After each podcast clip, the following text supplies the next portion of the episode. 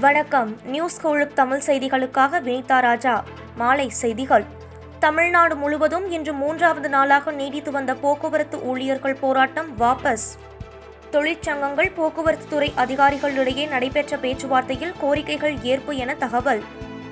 போக்குவரத்து தொழிலாளர்களுக்கான இடைக்கால நிவாரணத் தொகை ஆயிரம் ரூபாயை ஒன்று ஒன்பது இரண்டாயிரத்து பத்தொன்பது முதல் கணக்கிட்டு வழங்கும் கோரிக்கை ஏற்பு என தகவல். சென்னையில் உள்ள பதினாறு சட்டமன்ற தொகுதிகளை கண்காணிக்க நாற்பத்தி எட்டு பறக்கும் படைக்குழுவும் நாற்பத்தி எட்டு நிலையான கண்காணிப்பு குழுவும் அமைக்கப்பட்டுள்ளது.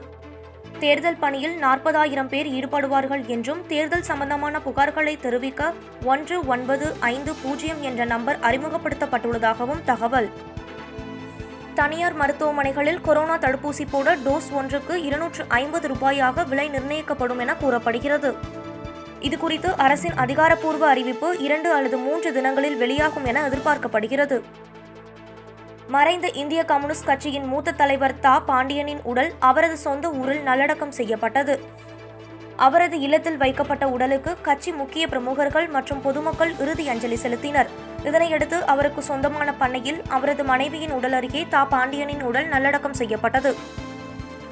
நான்கு ஆண்டுகால ஆட்சியில் தமிழகம் வெற்றி நடை போட தனக்கு உறுதுணையாக இருந்த அனைவருக்கும் முதலமைச்சர் எடப்பாடி பழனிசாமி சட்டப்பேரவையில் நன்றி தெரிவித்துக் கொண்டார். பதினைந்தாவது சட்டப்பேரவை கூட்டத்தொடரின் இறுதி நாளான இன்று முதலமைச்சர் எடப்பாடி பழனிசாமி நன்றி உரையாற்றினார். இங்கிலாந்து அணிக்கு எதிரான நான்காவது டெஸ்ட் கிரிக்கெட் போட்டிக்கான இந்திய அணியிலிருந்து வேகப்பந்து வீச்சாளர் பும்ரா விடுவிக்கப்பட்டுள்ளார்.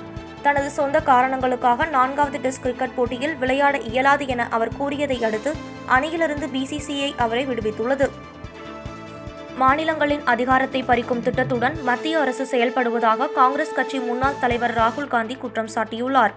தூத்துக்குடி மாவட்டம் முத்தையாபுரத்தில் பிரச்சாரம் செய்த ராகுல் காந்தி தமிழ் மொழிக்கு உன்னதமான கலாச்சாரம் உள்ளதாக குறிப்பிட்டதோடு தமிழக மக்களை யாராலும் கட்டுப்படுத்த இயலாது என்றும் தெரிவித்தார்.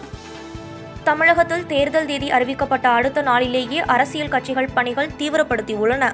அதிமுகவும் திமுகவும் தங்கள் கூட்டணியை தேர்தலுக்கு தயார்படுத்தும் பணியில் உடனடியாக இறங்கியுள்ளன.